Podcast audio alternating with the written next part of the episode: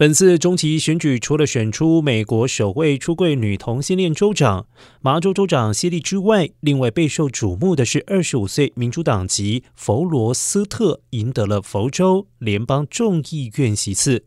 二十五岁的弗罗斯特是非裔，由古巴裔养母抚养长大。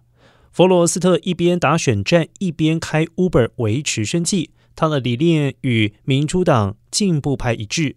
都把焦点放在社会正义还有气候变迁上。他曾经表示，他将利用自己在华府的地位，替美国枪支暴力问题寻求解决方案。